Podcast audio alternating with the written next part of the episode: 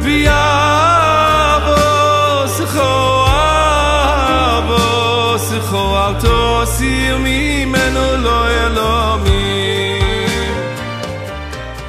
שלום לכולם, ברוכים הבאים לפודקאסט שלנו, עשר דקות של עיון בענייני חנוכה.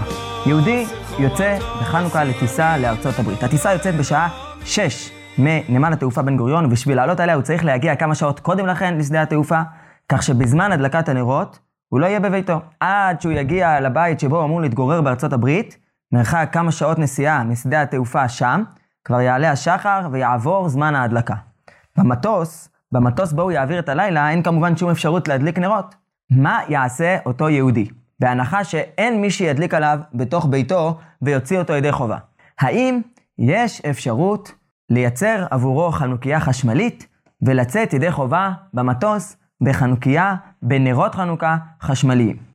רב שלמה זלמן נוירבך בספרו מאורי אש, ספר שנכתב בצעירותו של רב שלמה זלמן בגיל 25, עסק בספר הזה בסוגיות שונות שקשורות לענייני חשמל בהלכה, ובין היתר דן בשאלה שלנו. הוא מעלה כמה צדדים מעניינים, מה, אילו בעיות ייתכנו בהדלקת נרות חשמליים. נקודה ראשונה מעלה רב שלמה זלמן, מה יהיה הדין אם אדם ידליק בחנוכה לא נר, אלא ערימת עצים. לא נר שיש בו שמן, או חומר בעירה אחר, ופתילה, שלהבת שאוחזת בראש הפתילה, אלא פשוט ידליק ערימת עצים. ייתכן, טוען רב שלמה זלמן, שיש בכך פסול, כי אין כאן מציאות של נר, ותקנת חכמים ייתכן שהייתה דווקא להדליק נרות. מי שיעיין בספרו של המהר"ל לחנוכה, נר מצווה, יראה שהוא באמת מעריך לעסוק במשמעות הסמלית של המבנה של הנר, גם בהקשר של מצוות הדלקת נרות שבת וגם בהקשר של נרות חנוכה, והמהר"ל מסיק מתוך התובנות המחשבתיות שהוא מצליח למצוא במבנה של הנרות, במשמעות הסמלית של מבנה הנרות, הוא מסיק מתוכן גם מסקנות הלכתיות, ודי ברור שהמהר"ל מפראג לא היה מתלהב מהדלקה חשמלית, מהטעם הזה של רב שלמה זלמן, שאין כאן מציאות של נר. טיעון נוסף שמעלה רב שלמה זלמן, הוא שגם אם נאמר שאפשר להדליק עצים, ואין צורך דווקא במבנה הרגיל, המוכר של נר, יכול להיות שיש לכל הפחות תנאי של שמן. הרי הנס, הנס שלזכרו אנחנו מדליקים, נעשה בשמן. ומשמעות הנס הייתה שהשמן לא קלה. האם בהדלקה בלי שמן יש זכר לנס? האם מזכירה לנו את פח השמן שלא הפסיק לדלוק במשך שמונה ימים? בהמשך דבריו מעלה רב שלמה זלמן טענה נוספת, מעניינת, טענה שבנויה על חידוש של הראש בהלכות חנוכה, חידוש שמובא בשולחן ערוך בסימן תרע"ה בשם יש מי שאומר. הראש טען שכאשר מדליקים נרות חנוכה, צריך שברגע ההדלקה כבר תהיה בנר כמות שמן כזו שאפשר לצאת בה ידי חובה.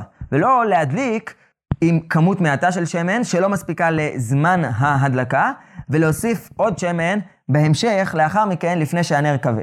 מה הסיבה? הסיבה שהרגע המוגדר כמעשה המצווה מבחינה הלכתית הוא ההדלקה. הדלקה עושה מצווה. לכן אומר הראש, צריך שכבר בשעת ההדלקה תהיה בנר כמות שמן כזו שמספיקה לכל זמן המצווה. רב שלמה זלמן טען שלפי זה אי אפשר לצאת ידי חובה בחנוכיה חשמלית שמחוברת למערכת החשמל המרכזית. הרי החשמל לא טעון בתוך החנוכיה.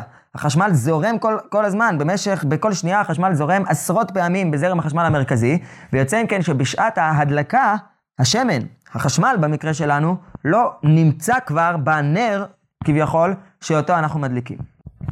אבל האמת היא שאין הכרח להבין שלדעת הראש, מהסיבה הזו ההדלקה בנר חשמלי תהיה פסולה. הדבר כנראה תלוי בשאלה איך להבין את יסוד דבריו של הראש. האם לדעת הראש, העיקר הוא שכבר בשעת ההדלקה תהיה מצויה בפועל כמות השמן בנר? זו לא האפשרות היחידה. אפשר להבין שלדעת הראש, מה שחשוב הוא שבשעת ההדלקה האדם כבר יעשה את כל מה שנדרש ממנו כדי שההדלקה תצליח. הפסול קיים רק כשיש צורך במעשה נוסף מצידו, שרק על ידי זה שהוא יוסיף מעשה נוסף מעבר למעשה ההדלקה, ההדלקה באמת תצליח להתקיים, לדלוק, למשך הזמן הנצרך של המצווה. במקרה כזה, יש בעיה. במקרה כזה, כיוון שההדלקה עושה מצווה, אז לא הייתה כאן הדלקה שהיא אפשר לצאת בה ידי חובה לכשעצמה. אבל במקרה של נרות חשמליים, נכון שהאדם לא מדליק ברגע הראשון את כל החשמל שיזרום לכאן בזמן הקרוב, אבל מצד שני, הוא לא צריך לעשות פעולה נוספת כדי שזה יקרה.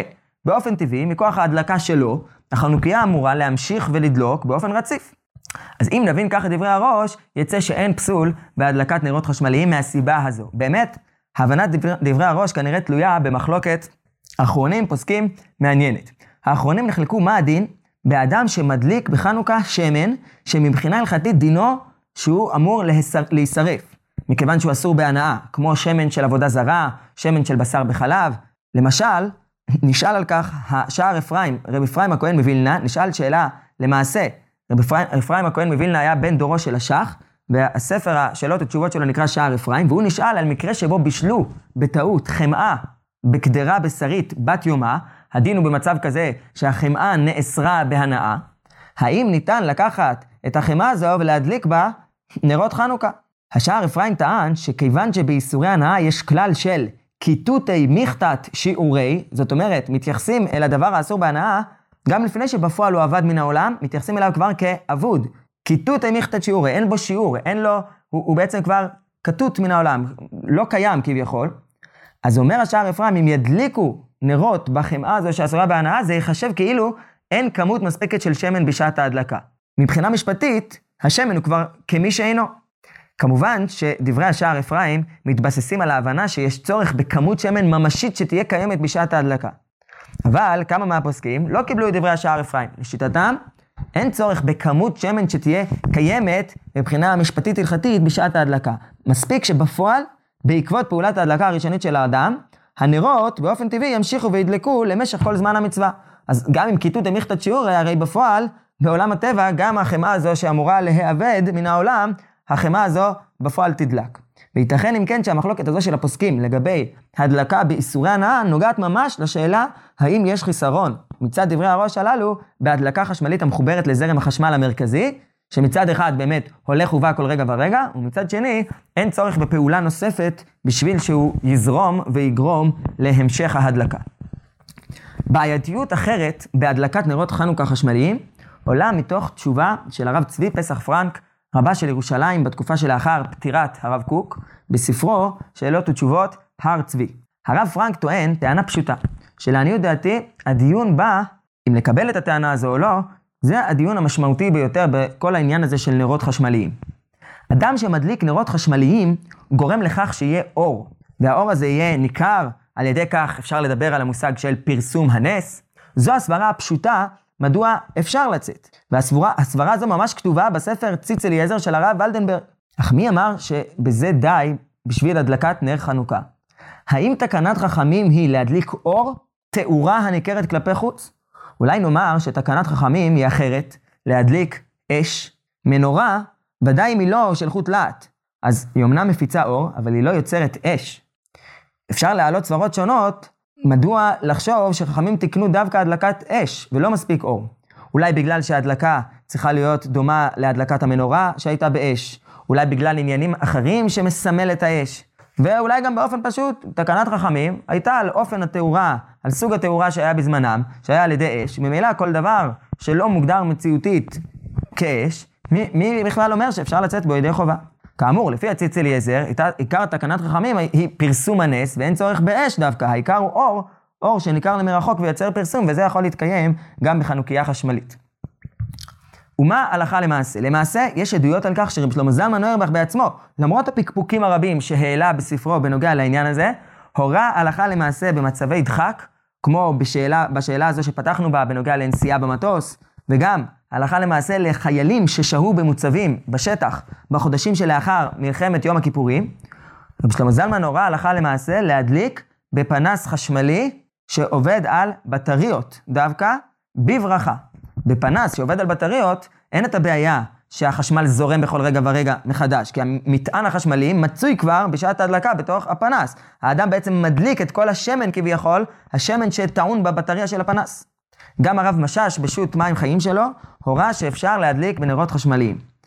אבל השיטה הזו היא לא פשוטה, פוסקים רבים נקטו מטעמים שונים שלא יוצאים ידי חובה בהדלקה חשמלית, ולכן יש היגיון רב בפסיקה הממוצעת, אותה מביא גם הרב מלמד בפניני ההלכה, לפיה בשעת הצורך אפשר להשתמש בהדלקה חשמלית, אך מספק לא לברך. בכל מקרה, מי שכן עושה הדלקה חשמלית, חייב לדאוג לכך שיהיה ניכר שמדובר על הדלקה מיוחדת לכבוד חנוכה, ולא סתם הדלקת תאורה רגילה, כדי ליצור את עיקר העניין של הדלקת הנרות, פרסום הנס. חנוכה שמח לכולם.